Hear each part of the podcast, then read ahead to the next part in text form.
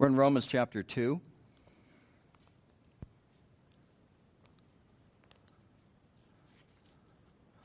We're moving right along in the book of Romans.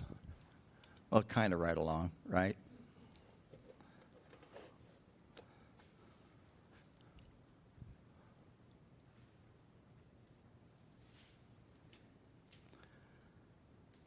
Romans chapter 2, beginning in verse 1. Therefore, you are inexcusable, O man, whoever you are who judge. For in what manner you judge another, you condemn yourself. For you who judge practice the same things. But we know that the judgment of God is according to truth, according to those who practice such things. Do you think this, O man, you who judge those practicing such things, and do the same, that you will escape the judgment of God? Or do you despise the riches of his goodness? This is an important verse. I'm going to read it again. Or do you despise the riches of his goodness? Forbearance, long suffering not knowing that the goodness of God leads you to repentance. But in accordance with your hardness and your impenitent heart, you are treasuring up for yourself wrath in the day of wrath and revelation of the righteous judgment of God, who will render to each one according to his deeds. I'm going to keep going. Eternal life to those who by patient continuance in doing good, seek for glory, honor, and immortality. But to those who are self seeking and do not obey the truth, but obey unrighteousness, indignation, and wrath, tribulation and anguish on every soul of man who does evil, of the Jew first, and also the Greek. But glory and honor and peace to everyone who works what is good to the Jew first and also to the Greek, for there is no partiality with God. Father, we thank you for this passage, and we ask that you would help us to understand it, to glean from it, and to hear from your Spirit. And so we pray, Lord, that your Spirit would continue to be here and continue to speak to us, continue to minister to us, and that you would open up the eyes of our heart so that we might understand. Fill us, Lord, that we would have an ear to hear what the Spirit says to us. We pray this in Jesus' name. And everyone said, Amen. So this verse or this chapter starts out with the word therefore. And whenever you see the word therefore, you have to ask what question? Why is the word therefore there for? Right? So if that's the case, then we really need to back up into chapter 1. We don't have the time to do that this morning. But it, it and I will let you look at it yourself, particularly though you do have this list uh, of, of uh, people who are, it, it says, God gives them over to a debased mind, verse 28, to do the things which are not fitting, being filled with all unrighteousness, sexual immorality, wickedness, covetous, malice, full of envy, murder, strife, deceit, evil mindedness. They are whisperers, backbiters, haters of God, violent, proud, boasters, inventors of evil things. I thought that was interesting. Disobedient to parents, undiscerning, untrustworthy, unloving, unforgiving, unmerciful.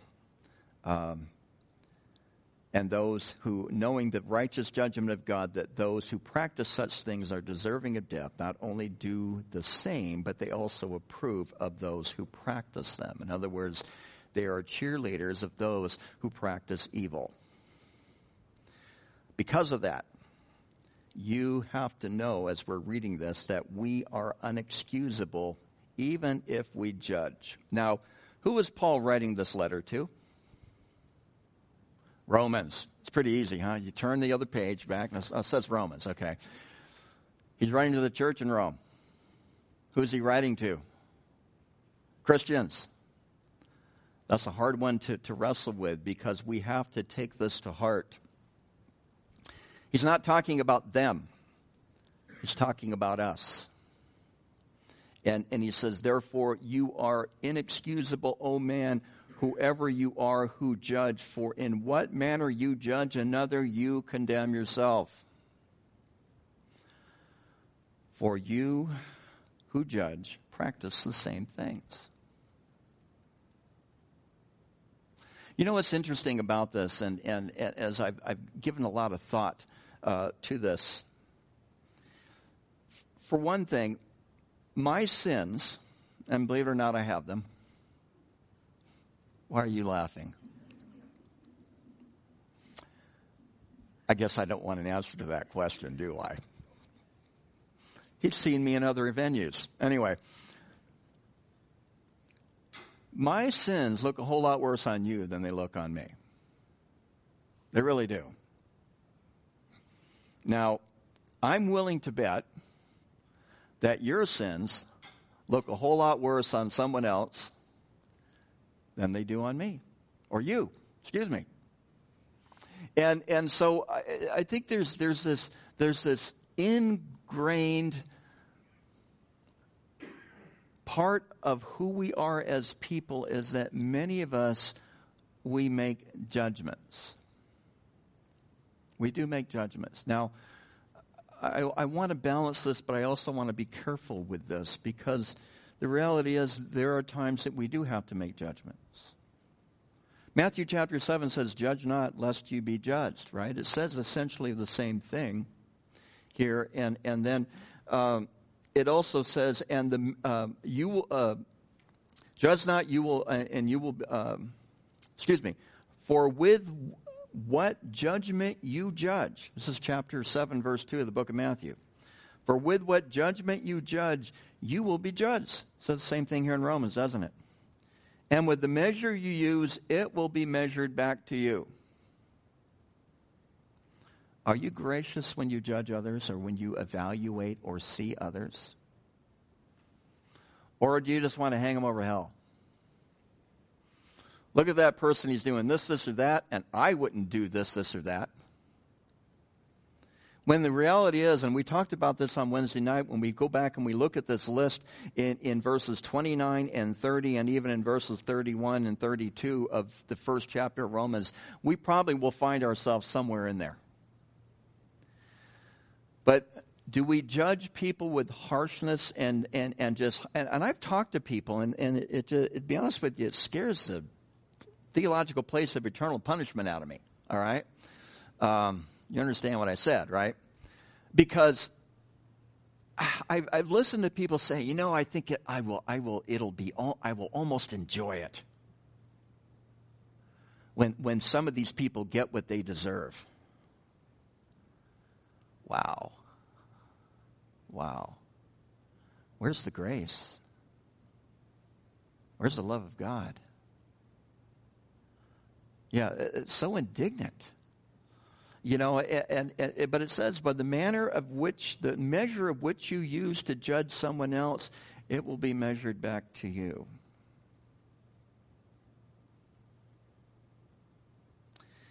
It is my hope that when I stand before God, God will recognize that I have been a gracious person.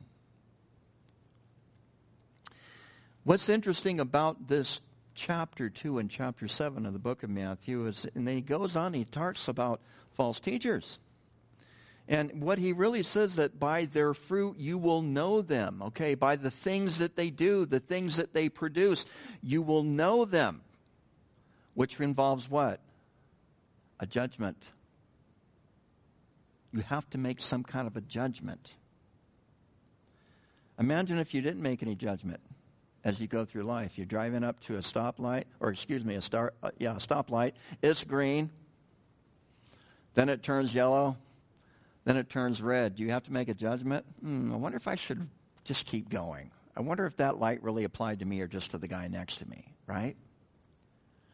There, there are certain principles that we have to, to take as we're, we're considering this passage, but the thing is, is what, what I've found about uh, uh, Christians, and I don't want to quantify because I, uh, from my own experience, there have been way too many, but I don't know if this is a good sample of the church as a whole.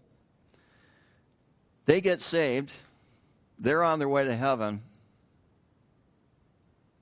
And it's sorry, too bad for you because you're not.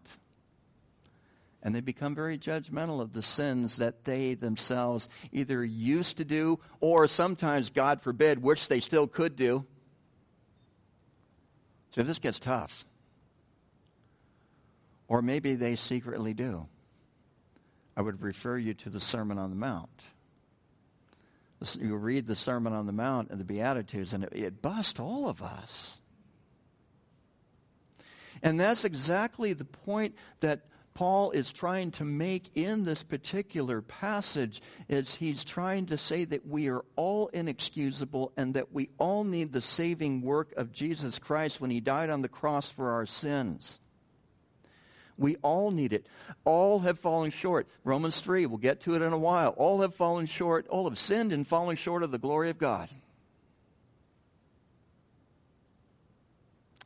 Some of us more than others.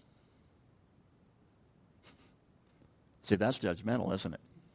I did it on purpose. I, I got some of you to raise your head on that one. Like, what you, where are you going with this, right? But what really struck me about this passage, and, and I, there are times I'm going to bed, I've been studying all day, I'm going to bed, and I'm like, I'm not done yet.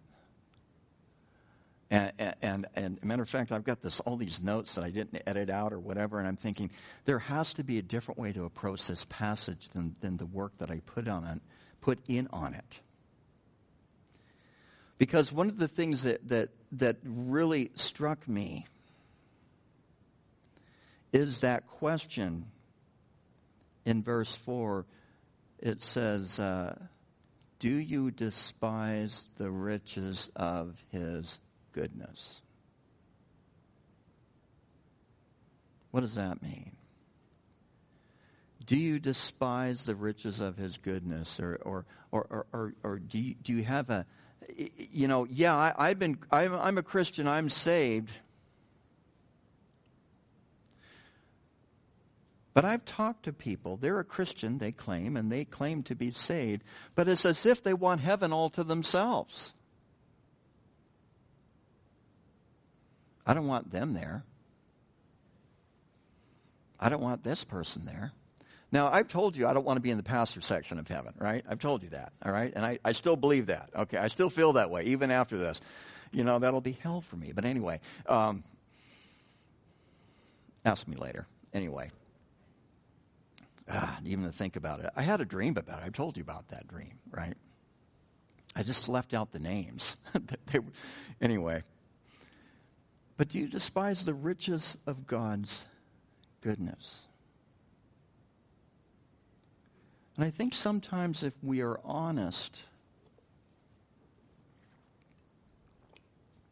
we do. Maybe not with all sins. I think that we have certain sins in our thinking that we find more detestable than others. I know I do. There are certain things I can tolerate from people, and there are certain things that I, I just I just squirm and, and ah just to deal with.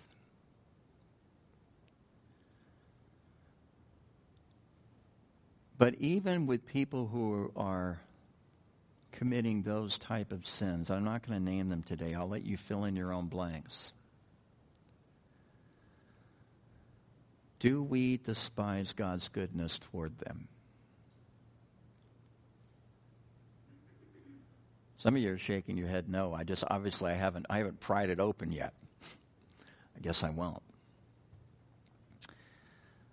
I think there is that tendency that we can get tired of the condition of the world and long for the coming of the Lord and hope that, that and, and I've talked to people, they, they, their, their, their theology of, of the rapture, they just, they just see it as an, basically their escape hatch. And if that's what you believe, that's, that's fine. But, but in that thinking, do you really want to use your escape hatch and let the rest of the world go through the turmoil and tribulation that the Bible expresses in the book of Revelation? Do you despise God's goodness and His forbearance and His um, His long suffering? Goodness, long suffering, excuse me, forbearance and long suffering. Knowing that it's God's kindness that leads to repentance.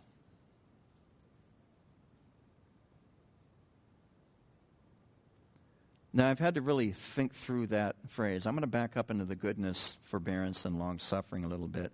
But I also want to just kind of get you to think about it's God's kindness that leads us to repent. And what exactly does that mean?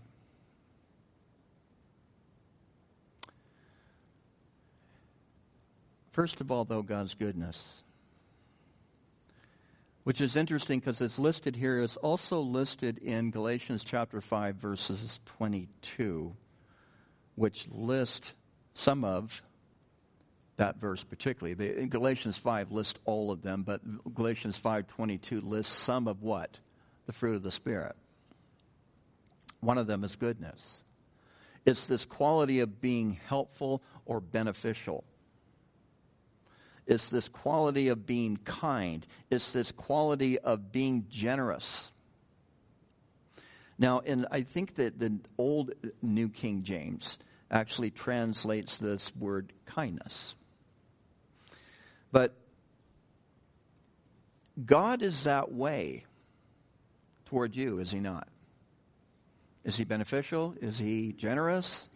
Is he kind? Sometimes I wish he would be generous in a different way, right? And I, at, there have been times that and I, I've had to wrestle with this because, I mean, I've known guys who have gone into ministry, and I wonder if they're even Christian. You know, I mean, it's just like, and and, and it seems like good doors open for them.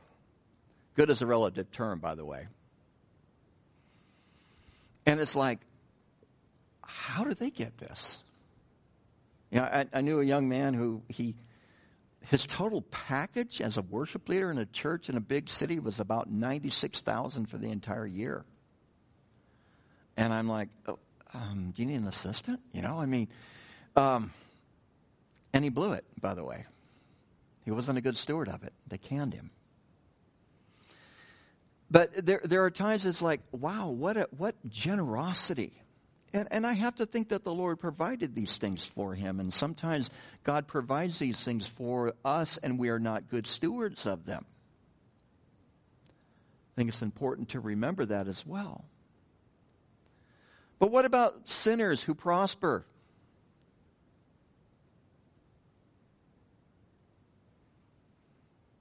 I was going to get political just for a moment there and I decided to pull that one back, but I'll let you think that one through. Because I've heard some of your complaints. Do you despise God's generosity and goodness to them? Or God's kindness? That is, his genuine caring, his genuine understanding? Do you understand? Do you, do you understand that God understands us? that he knows that we are psalms talk about this. He knows that we are we are we are uh, we are dust. That we are frail. That that god is a whole lot more patient with you than you are with yourself. For those of you who are parents particularly when your parent kids were young he's a whole lot more patient with you than you are with your kids I know I, he is with me. But this, this idea of understanding and trying to find this word is an, a very broad word in the Greek, and it's also, by the way, one of the fruit of the Spirit in Galatians 5.22. But it's trying to find a positive and, and helpful way forward. That's what this word implies. When, when being kind, it isn't just patting you on the head and sending you on your way, but, it, but it's coming alongside of you and helping you find a positive way forward, particularly in those places when you are stuck emotionally, when you are stuck mentally, or you were stuck physically, or you were stuck spiritually. That's who God is. And I love it when God is that way to me. Don't you? Well, to you, maybe not to me, right? I love it when God is that way to me, but am I just as content and happy and satisfied when God does that to someone whom I don't like? Oh, that drives me crazy. My skin is already starting to crawl because sometimes it's just very difficult. God's goodness, God's kindness, and his forbearance.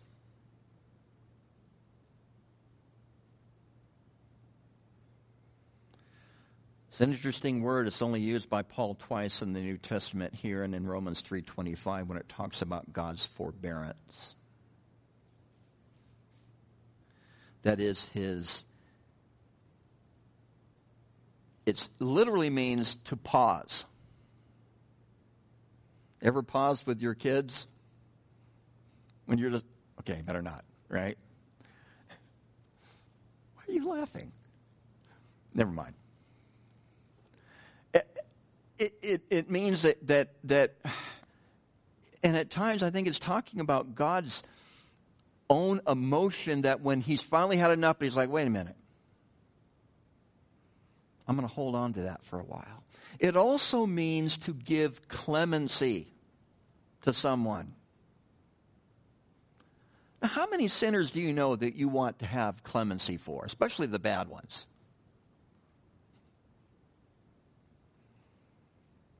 Am I stepping on toes this morning? I hope the Spirit is. Because this is stuff that is tough for us, but this is stuff, if we are really truly going to be called followers of Jesus Christ, these are the things that we need to apprehend in our lives. And do the hard stuff. To avail ourselves to do the hard stuff, to say, Lord, fill me with your spirit that I might have the power from you to be able to walk in this way. Because I don't like that person. Because I'll be honest with you, there's people out there I don't like. There's people out there that are just flat out offensive, difficult to deal with. I don't understand why they live the lives that they do. But then, if I really stop and think about it, I do understand. Because the reality is, and I love this saying, AA drove it into my head. Except for by the grace of God, there go I except for by the grace of God, there go us.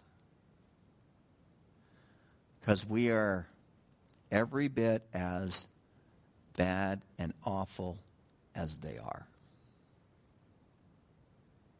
And we don't want to believe that about ourselves.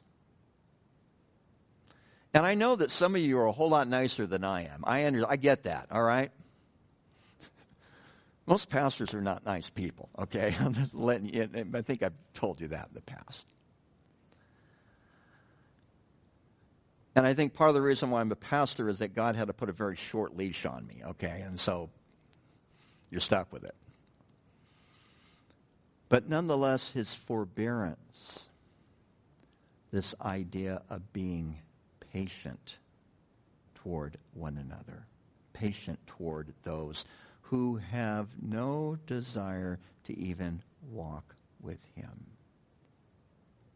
And yet God is patient. Was God patient with you?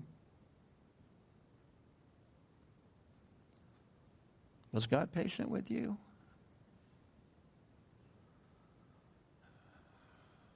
There are times in my life I really felt that God had to put a few extra guardian angels on me to keep me from self destructing. But God was patient, and He's long suffering, and He's kind. And it is His goodness that leads us to repentance.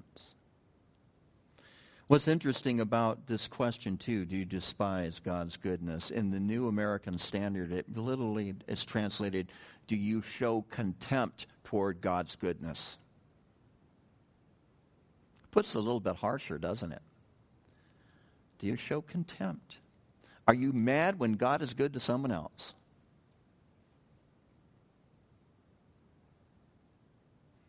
I think that's a hard question but knowing that it is the kindness of God that leads to repentance.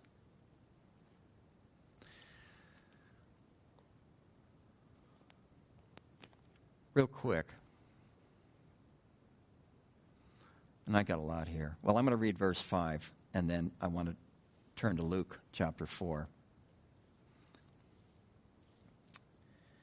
In verse 5, it says, But according with your hardness and your impenitent heart, you are treasuring up for yourself wrath in, in the day of wrath and revelation of the righteous judgment of God. So, in other words, if we do not have God's heart for the world, because I still went, I looked, and, and I looked at John 3.16, and it still says that God so loved the church that he gave his, um, excuse me, God so loved the world that he gave his only begotten Son. And that whosoever believes in him, that is Jesus, the only begotten Son of God, will not perish but have everlasting life. God is constantly extending an invitation to humanity that most of humanity does not want to receive. And to me, that is, that is the tragedy of history. That is repeated day in and day out in the lives of millions of people. And it's not something that makes me angry. It should be something that should make me weep. But as I, as I thought about the temptations of, of Jesus Christ in, in Luke chapter 4, and, and Jesus is in the wilderness, right? He's just began his ministry. He's in the wilderness. He's fasting for how long? 40 days, all right? Now, I know some of you get real irritable when you haven't eaten 40 minutes, right? He goes 40 days without eating. And, and he, he, he is, he's doing battle with the devil. I'm not going to look at all three of the temptations. We don't have time for that.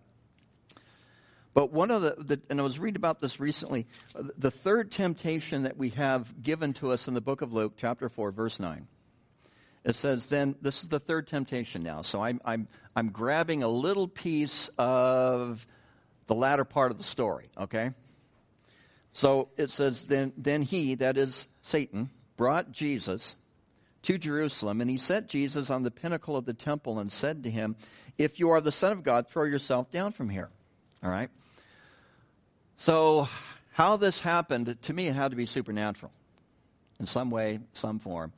Satan takes Jesus and sets him up on the, on the pinnacle of the temple. I'm not exactly sure what the pinnacle of the temple is. There are many, many different ideas. But let's just say, for, for, uh, uh, for brevity, it's the highest point in the temple in Jerusalem. You're up high, all right? Now, when you're up high, what are you doing normally? I can't wait to get down. I'm afraid of heights. All right, I didn't know it. I didn't. Now, normally though, if, if I can if I can gain some self control, right, I like to look down and see what's going on down there. Right, I like to look at the view. It's a physical thing that is manifesting something spiritual. Jesus is exalted on the pinnacle. He's up higher than anyone else. He is in a place of exaltation. He's riding above everyone else, the full of humanity. This is God in the flesh who is here on the pinnacle. And Satan says, just throw yourself down, right? Throw yourself down. For it is written, verse 10, He shall give His angels charge over you and keep you, and in their hands they shall bear you lest you dash your foot against a stone. So, here's Satan's idea. Okay, Jesus, just go ahead and throw yourself down. Let everybody know this is happening. Hey, everybody, watch. You know, and do a half gainer, you know, and, and throw himself down. And everybody would be oohed and awed because the angels would come and it would under they would catch Jesus before he fell and killed himself. And then wouldn't everybody just want to follow him? Isn't that a a reasonable suggestion? No. Why? Two things. One, let's see if I can keep him in my head. One, there would be somebody in the crowd somewhere who would say, Well, let's see what he's going to do next week. Right? You know, wanted to up the ante. Second of all, and this is, I think, the most important, he is God in the flesh. Now, the book of Isaiah says he is whom? Emmanuel, which is translated God with us. He did not come to do a bunch of supernatural phenomena to impress us. He came and dwelt among us. And the supernatural work that he did, and the healings that he did, and the casting out demons that he did, he did it with both feet on the ground because, and I'm thinking of that, uh, Jane Osborne, what was her name? Meaning, what if, what if, what if God was one of us? Remember that song? Kind of a dumb song. Some of you don't. Okay, uh, I'll, I'll play it for you later. No, no, I won't.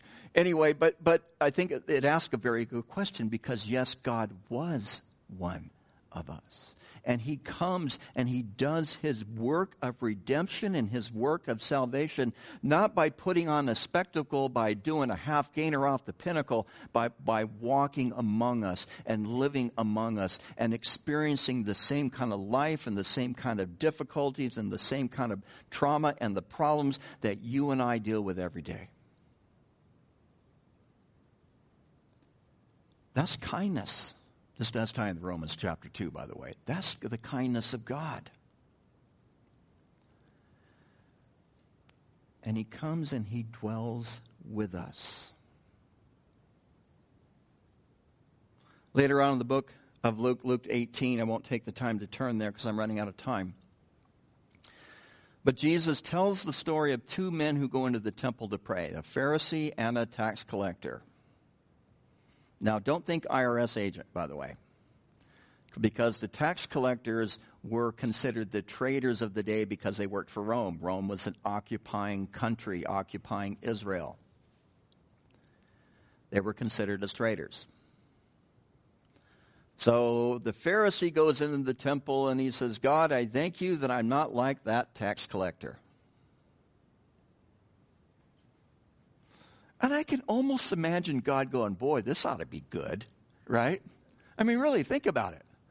I pray three times a day, I tithe, I do all this kind of religious stuff. And I thank you, God, that I'm not like this jerk over here who is probably unclean, and I better make sure I'm at least social distance from him spiritually. Well, I haven't been able to use that one yet. That was kind of fun. The tax collector would not even look up to heaven, but he beat on his breast and he said, God, have mercy upon me, a sinner. Jesus said, I tell you that that man went away justified.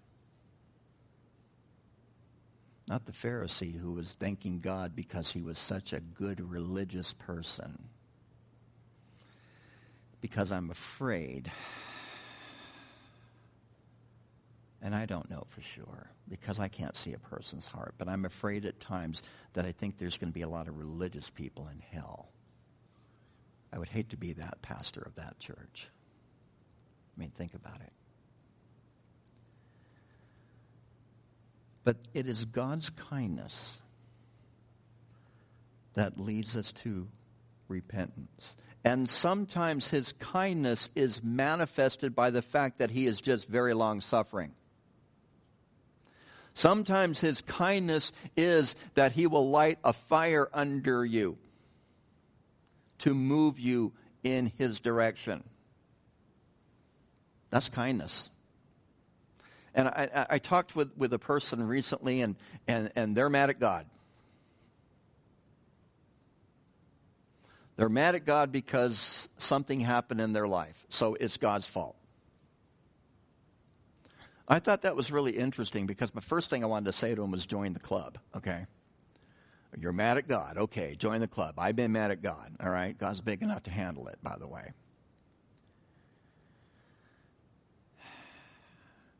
But this person did not recognize God's kindness, but they wanted God's responsibility over their life without even committing themselves to wanting to love God at all. Well, I, I, I, wanted to be I wanted to be a Christian, but now this happened. And so now I don't want to be a Christian anymore. That's stupid.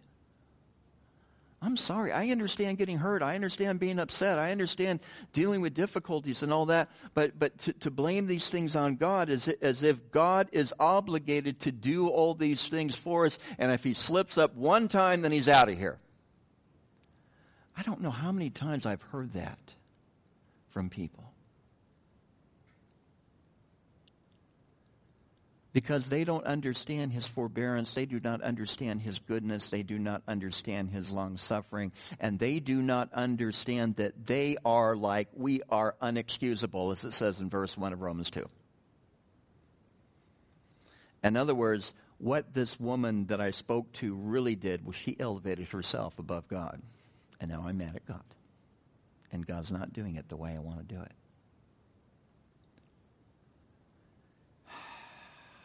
We either call him Lord, Lord, and do the things that he says, or we don't. Now, no one does that perfectly. But we either submit ourselves to his lordship, and yes, he does allow hard things to come into our life, and no, I don't understand why it happens. And it drives me just as crazy as it drives you when we're going through these things.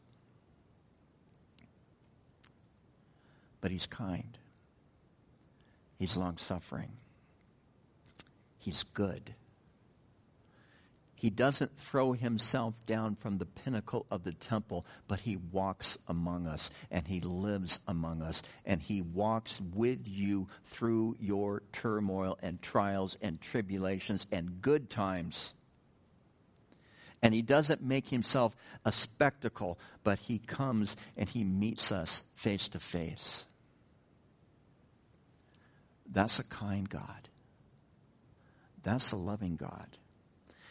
That is a God that I do not dare despise his goodness to someone whom I do not believe deserves it. Because he's been so good to me. And he's been so good to you.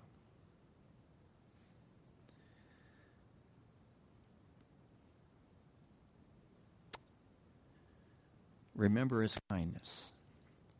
Yes, we have to make judgment calls, but let's seek God and ask him to remove from us these judgmental hearts and attitudes that we have toward people who live lives that we either do not understand or are detested by. One of the two. Amen. Father, we thank you that you are a kind God.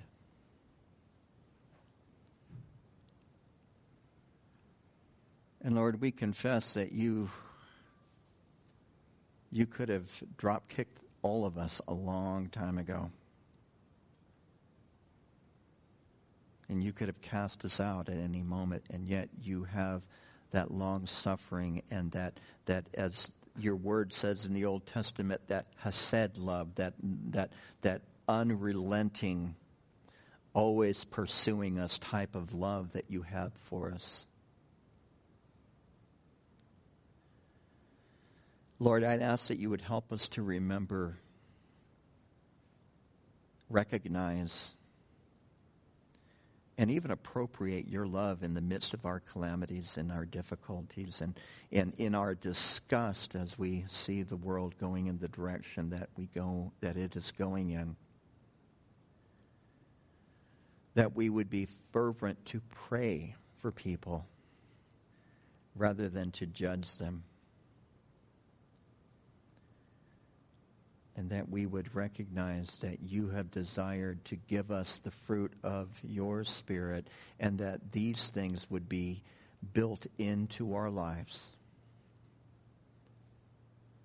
And these are things that can only be seen in our lives when we commit ourselves to you and allow you to do that purging work that you desire to do.